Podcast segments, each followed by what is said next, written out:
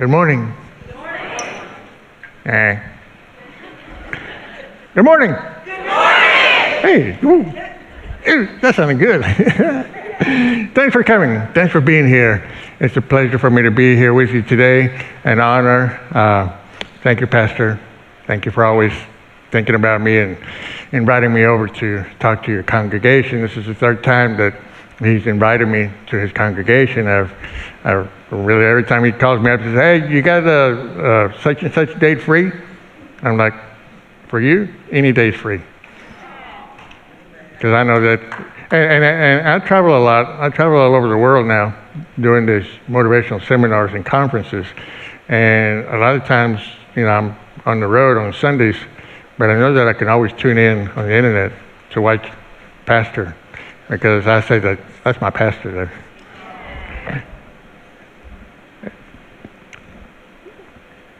When he first invited me, oh, by the way, you didn't tell him that uh, the ending of the story about the car wash, did you? You didn't tell him the ending. Do you ever know how the story ended, really? He asked me, he said, by the way, where are you going? And I said, well, I'm going that way. He said, good. And I, in that case, I'm going that way.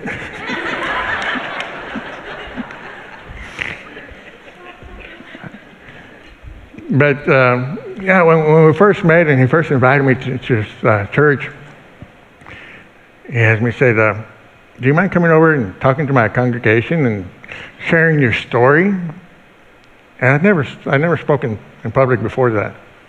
I mean, never. And y'all know what the number one fear is of speaking, is speaking in public, right? The number one fear of people is to stand up on a stage and talk to a bunch of people. That's the number one fear. The number two fear is death. So I figured, well, I got this one conquered. The second one should be pretty easy, huh? So uh, first time they invited me, he said, well, just come up there and you, you can just stand by me uh, on the altar. He said, and I'll, I'll just ask you a bunch of questions and you just answer the questions that I ask you. I was like, okay, sure, sounds pretty simple. And he said, oh, by the way, I got three services. I was like, okay, yeah, yeah, I'll do the three services, no problem. We can do that. And so I, when, I, when I was thinking about what to talk about that first service, I was like, well, what, what, what have I got to talk about? I mean, I've never done that before. And I thought, well, I'll just start from the beginning, you know, from day one. And that's how I built all my conferences, is just based on my life. Because my life has been what God has wanted for me to do. That's what he created my purpose in life, was to share all my life that I've lived. I was born on January thirteenth, nineteen sixty-six. That's fifty-five years for the ones doing the math in their head. And it was fifty-five years ago that I started on this journey of life, of being able to collect stories, experiences, to be able to now share with people, but it's a testimony of what God can really do through someone like me. And not only what he can do through me, but if he's done what he's done with me, just think what he could do through you. You've got your whole body. You got your arms, your legs, your head. Well, a couple of them have a head. So what else could he do through you if you just allowed it? When I was born, I was coming out my mother's womb when all of a sudden the doctors, they noticed that, you know, I didn't come with, with all the, you know, package included. So they took one look at me and they thought that I was dead. They realized I wasn't dead, of course, when uh, I turned around and looked at them and said, no, no, no, wait a minute, I'm not dead. I'm here. Hang on. Uh, And then they kind of, you know, the, oh, well, he's not dead. And so they took me and they placed me in my mom's arms. And they told my mom, said, oh, we're sorry, ma'am. We, we made a mistake. He's not dead. Uh, they said, but, you know, he doesn't have any arms and his legs didn't really completely, you know, develop. And, and there's, who knows what else is missing, you know, in his body. So we don't know how long he's going to live. And so they gave my mom the advice to enjoy every second of life that they could spend with me, because they didn't know for how long I was going to be here. As a matter of fact, they didn't give my mom a lot of hope. They said, he probably won't be here, but maybe just a couple hours or a couple of days, but don't expect a lot. My mom didn't know what to think at the time. She just kind of you know, she took me in her arms. She hugged me real tight. And she just hugged me. And then she looked at me and she said, "Let it be God's will."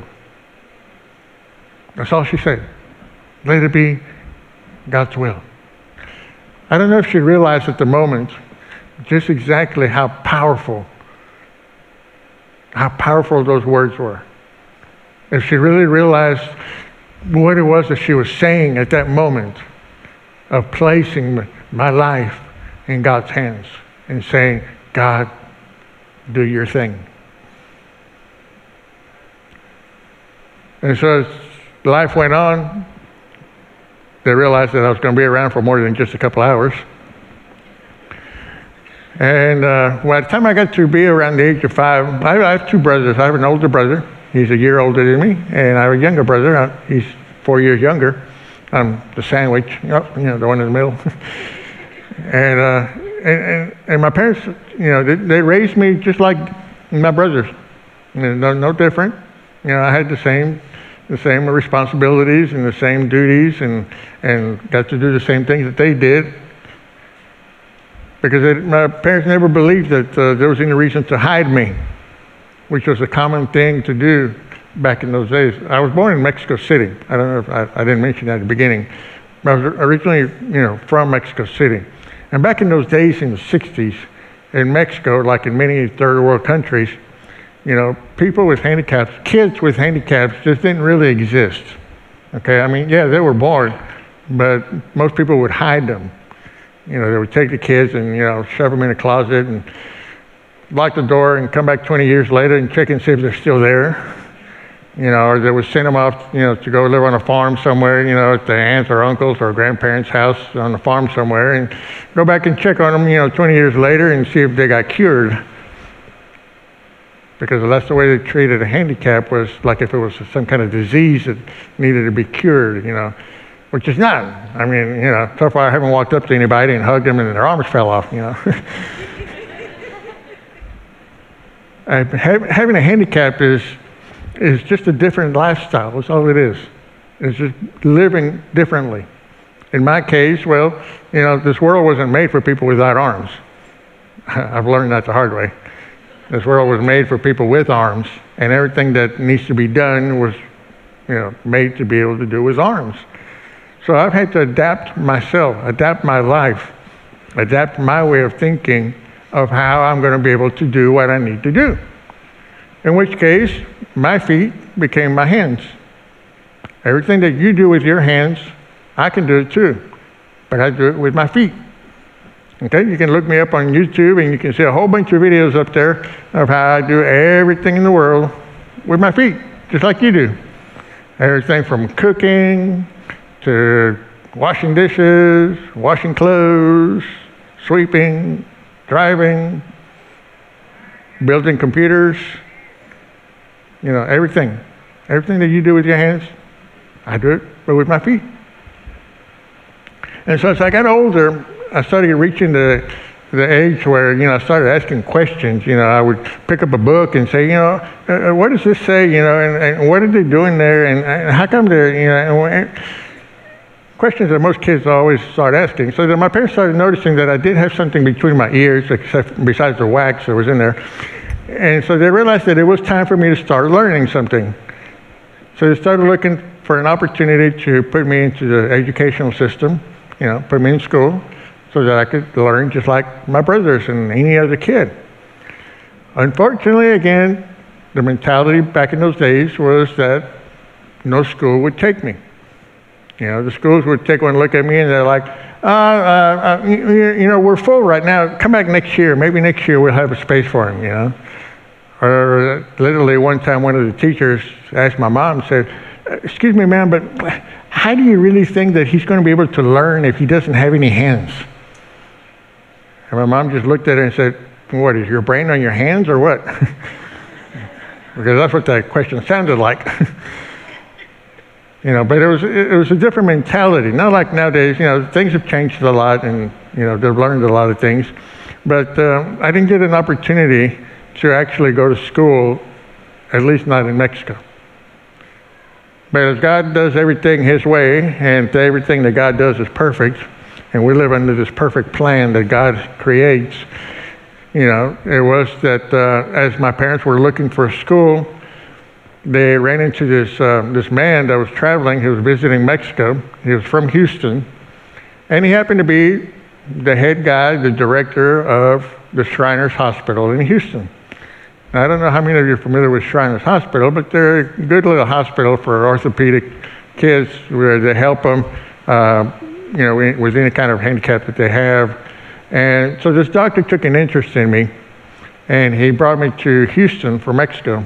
And that was why I, originally I came to the U S, was to the Shriners Hospital, where they originally fitted me with artificial arms and artificial legs. I used to have those artificial arms, you know, that the you have two hooks for hands, and you grab everything with the hooks. There's a picture up there on the screen. As you can see, I had all these wires running all over, you know, my body, my chest, my back, to be able just to be able to open the hooks or bend the elbows. And then the artificial legs were like walking on stilts. And I had to put my feet inside of these tubes, and, and as I got I got older, they would increase the height. Well, I had the, the artificial arms and legs from the time I was six until I was sixteen. And at the age of sixteen, I said, that's it, no more. I've had enough. I don't need them. Especially because by the time I got sixteen and they kept raising the height on those stilts, you know, I looked down and I was like, ah, that's a long way down there. And especially the problem was that if I, if I was to fall down, I couldn't get back up. You know, there was no way that I could get up. I had to get somebody to help me stand up. You know, most people, when they stand up, as most of you probably, you know, you reach down with your hand and you push up, you know, or you grab onto something to pull up.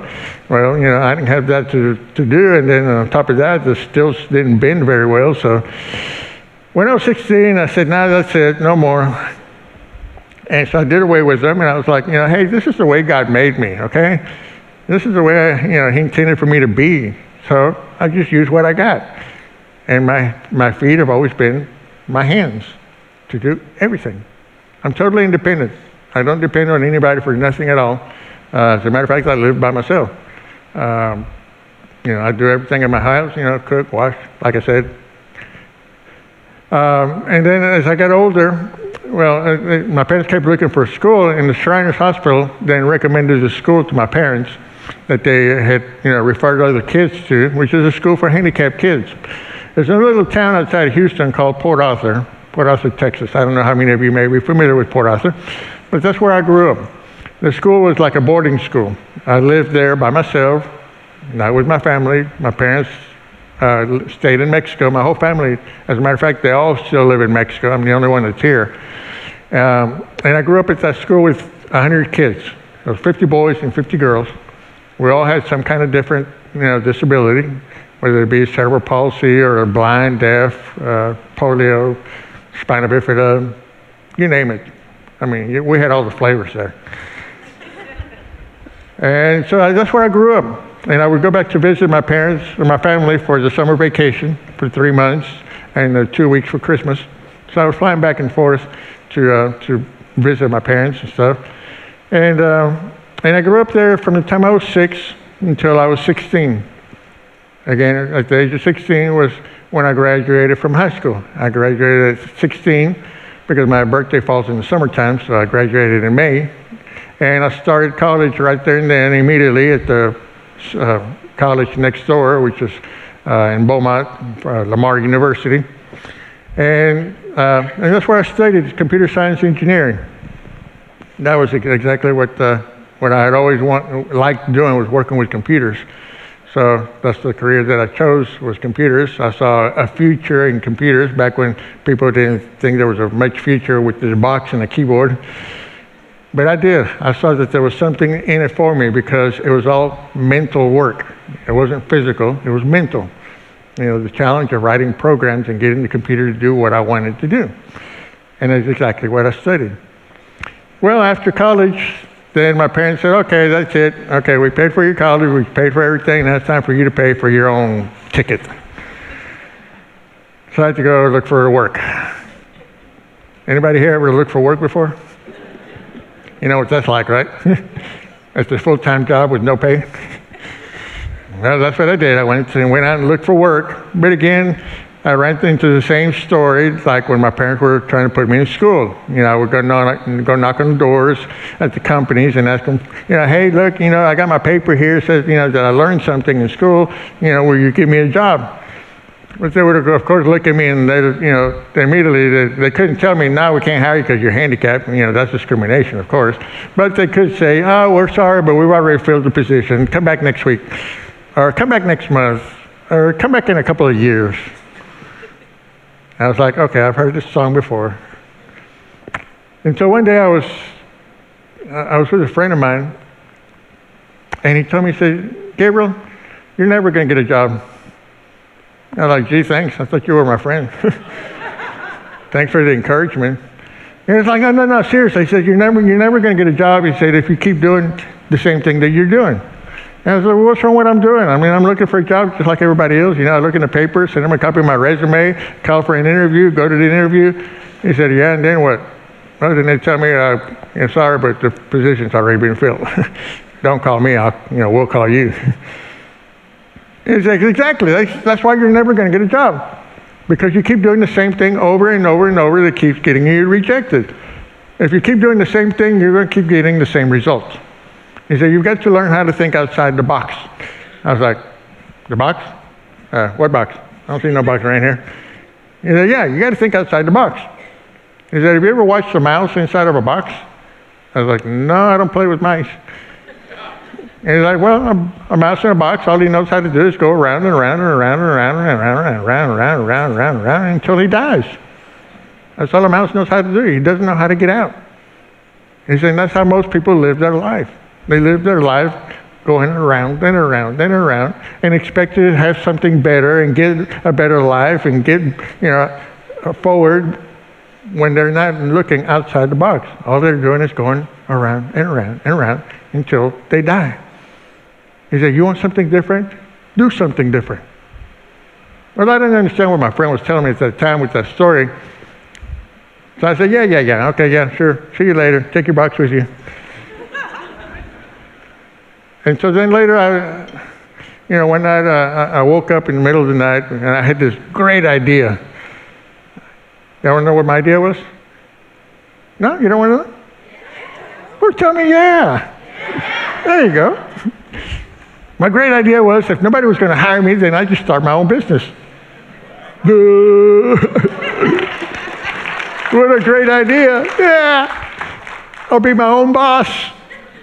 Yeah. I don't have to, I'm not going to tell myself no, right? Don't have to send a copy of the resume. I already know the story. Don't have to negotiate a salary. Don't have to call in sick to work if I don't feel like working. Yeah, I'll be my own boss. So I ran to the courthouse, registered my business name, came back home, stuck up a piece of paper up there next to the one saying that my college was paid for. And then I sat at my desk and I was like, oh man, now what? A business is not a business if you don't have customers. Where do you get those at? My mom didn't teach me that. College didn't teach me that. So where do you, where do you get customers? I was like, think, think, think. Okay, let's think outside the box here. Where's the box? Let's go get a box. So then I thought about it, and I was like, ah, I know what I'll do. So I picked up this tablet where I was keeping track of all the companies that I had previously called them for an interview and went to the interview and knew exactly what they wanted, but they rejected me as an employee. So what I did was I was calling them back. But this time, as I was calling them back, I wasn't calling them to ask for work, not as an employee. I was calling them as a business, as a company.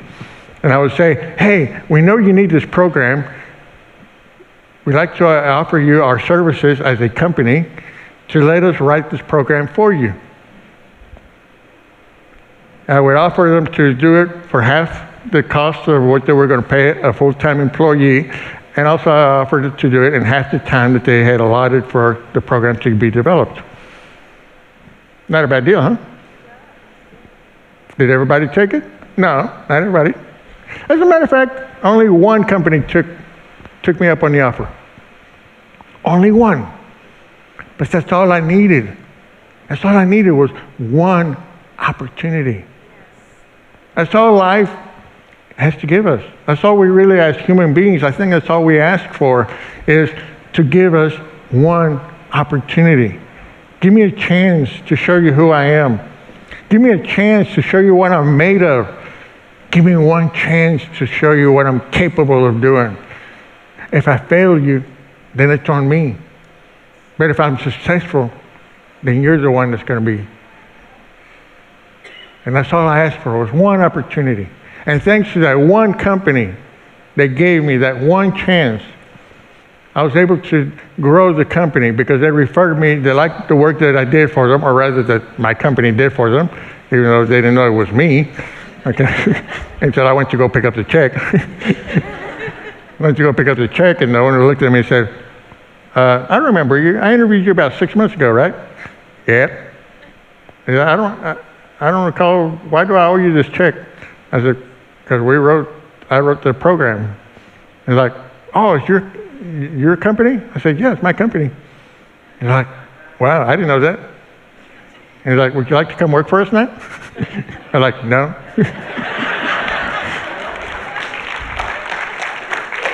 But, it's, but, but, he, but he, he referred me to some of his customers and some of his vendors, and within the first three years, I was already grossing two and a half million dollars a year. Not bad for a kid that wasn't supposed to be able to learn because he didn't have hands, or a kid that was only supposed to live for a couple hours, or a couple of days. Thanks to that, uh, that business that I had, writing programs, we then started selling the programs to, uh, well, I was able to hire more people to work for me. Uh, and then we started writing programs for other companies, and these companies then started sending us to other countries, mostly Mexico and Latin America, uh, because I'm, you know, speak Spanish. And so with that, uh, my business grew, and as I would travel to like Mexico and, and stuff, they would say, hey, you think you can get us these uh, computers and these programs and, uh, and these printers and all these things from the U S cheaper than we can buy them here in Mexico? I was like, yeah, yeah, I can get it cheaper over there. Well, guess what? I started a second company that was an import-export company, where I was importing and exporting, you know, stuff down down south. So then, as the uh, years went by, the, a couple of years later, the internet was born, and uh, my customers started calling me, asking me, "Hey, hey, bro, you know anything about this thing they call the internet? You know anything about it? Something about an email? You know what that is?" I was like, "Yeah, I know a little bit about email, yeah." And they, yeah, well, we need to get an email set up because the government said they won't do business with us unless we have an email address. And they won't do business with us unless we have something called a website. Do you know anything about a website? I was like, yeah, yeah, we know. So I started a third company that ran nothing but internet business and teaching companies how to use the internet and all the stuff that goes along with it. And then later on, the company started saying, hey, Gabriel, we got these products and stuff. We, you know, we'd like to be able to sell on the internet. You know anything about how to sell on the internet, how to market, you know, and the search engines and all that good stuff? Yeah, yeah, I know a little bit about that too. Well, I started a fourth company that dedicated itself to nothing but the internet. And then as if I didn't have enough to do, and I didn't tell this in the other two services, but if I didn't have anything else to do, then I, started, I also started a taqueria. I'm sorry, but I'm still Mexican, okay? I love tacos. But anyway, all those things have just been experiences that I, that I, that I went through, that I've learned, that, you know, I, there was something that I had to learn in each one of those. But it wasn't until, you know, one day that I was sitting back in my office thinking, you know, there's got to be more to life than just business. You know, life isn't just all about money. A lot of people think that it's a big deal to have money. And, you know, well, if I only had money, you know, I could have a better life. And I'm like, not really. You can have all the money in the world and still not have a good life. And I sat back in my chair one day thinking, what am I missing? What am I missing? There's something missing in my life. And I, th and I, and I remember back to my days in college when I met My, my, I, I lived in the dorms, and my first roommate that I had, uh, he, he lived about an hour away from the dorms. I don't know why he lived in the dorms. Well, I'm, it was because God sent him there to be my roommate. But uh, he was a, he was the son of a preacher, a Baptist preacher. And every weekend he would go home to his dad's church because he was a real participant with his dad in his church. He was the music minister and played the keyboards and stuff. And every weekend he would always invite me over to his dad's church and say, "Hey, come on over with me. You'll have fun. You'll really like it. You'll meet a lot of nice people." And after service, you know, the little old ladies, they cooked this really cool meal, you know. They were trying to entice me through the stomach, you know. And, uh, and I was like, "No, that's okay. You know, I've got an exam I got to study for, so that's okay. Just go on." But I remember one weekend that he left, and I was there in the dorms, and I, for some reason or another, I don't remember why now, but I was I was feeling lonely and I was kind of depressed, and I was like, you know, what, what, what is there in life, you know? And I walked. I was walking around the room when I looked over at my roommate's desk, and he had left his Bible, or one of the many Bibles. He always carried some kind of Bible with him. And so he left his Bible there, and I walked over and I said, eh, I'm gonna go see what the Bible is all about over there. And I walked over there and I, I noticed that he had left it open, and I didn't want to turn the page because, you know, I thought it was important why he left it on a page there. But he left it exactly in the, in the book of uh, First Samuel, uh, First Samuel sixteen. Was the one that he had highlighted. And I don't know if you know the story of uh, First Samuel, but that's where, you know, they were looking for the new king to replace, you know, the one that was there. And God sent Samuel out to uh, Jesse's house out there to look, look for the next king, which we all know ended up being King David. Well, it was in the, in the verses there that Samuel is going through all of Jesse's kids, and the first one comes in, and uh, God had told him that, you know, one of those kids was going to be, and I'm saying kids, they're all grown men, that one of those was going to be the next next king. And the first one comes through, and God said, nah, next. Second one comes through, nah, next. Third one, nah, next. Until all seven, you know, that Jesse had presented went through. And then Samuel's like, no, God said there's got to be, you know, is there another one around here? Because God said, you know, one of your kids is going to be the next king. And and, and Jesse said, well, yeah, there's one more. He's out tending to the sheep out there. And Samuel said, I don't care. Bring him in. You know, I got to see who he is. And so as soon as he walked in, God told him that's the one. And that was King David. Well, anyway, throughout that whole story, the one verse that really hit me and the one that changed my whole life at that moment was the one verse sixteen, seven that said, do not consider his appearance or his height, for I have rejected him. The Lord does not look at the things people look at. People look at the outward appearance, but the Lord looks at the heart.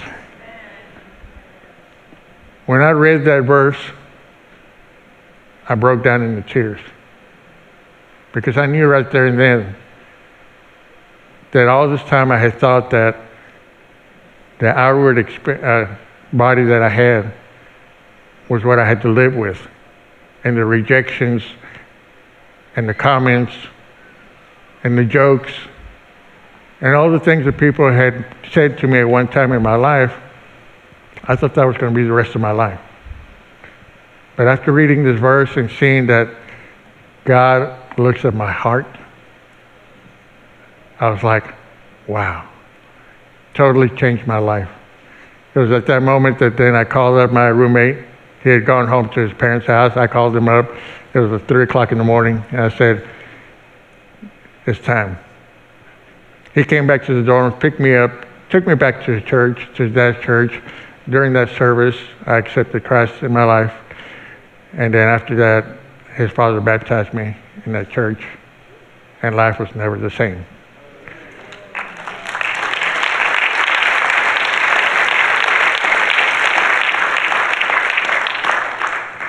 And when I looked back at those, and when I had looked back at that memory and remembered that, you know, there was more, there was more to life than just business, is then that I realized that actually my calling was to be able to do something different, to do something for God. And so it was that one day I got in my car and I went to the car wash.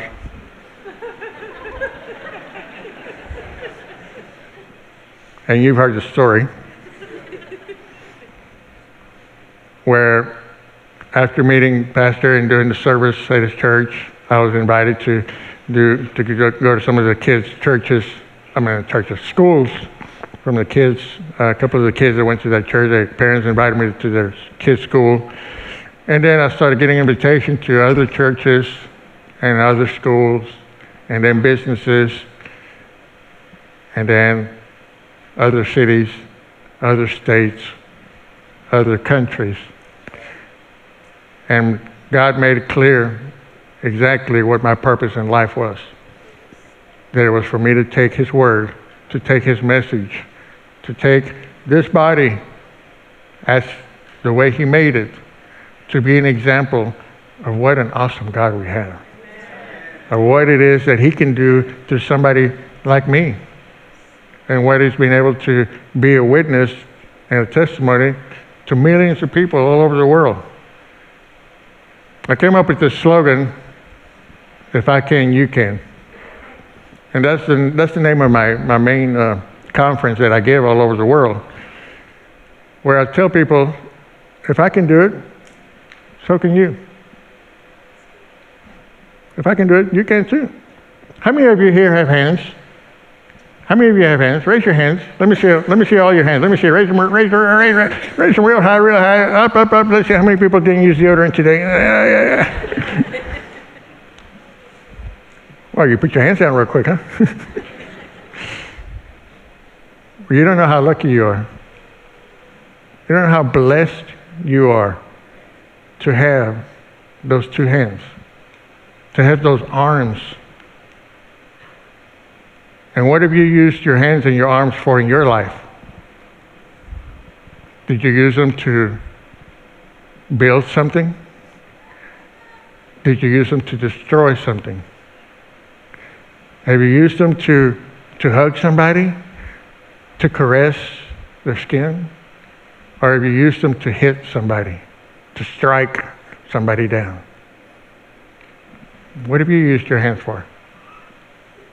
It doesn't matter. You have them, and I don't. So what is your excuse?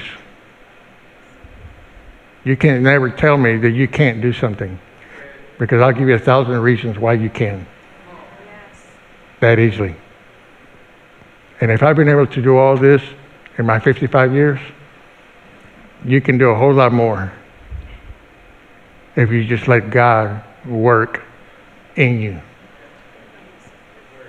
Work God in you, inside of you. Let Him in. Let Him take control. Let Him do the work. And you just be the instrument, like I am. I'm just an instrument. That's all I am. I'd like to ask you for one quick favor. Can I ask you for a favor? Wait a minute, I only heard three people over here. Can I ask you for a quick favor? Yes! Cool. That's what I like. Let go of whatever you got in your hands. Let go of your cell phone. Don't worry, they'll call back. Let go of your purse. Let go of the baby. No, don't let go of the baby. Let go of whatever you got in your hands so you can have your, your hands free for a second. Okay? Close your eyes. Come on, close your eyes. Lady, close your eyes. Okay, everybody gets their eyes closed. I'd like to ask you just for a few seconds for a small favor. I'd like for you to take your, take your left hand and put it on your right shoulder. Yeah, you can look over now. Now take your right hand and put it on your left shoulder.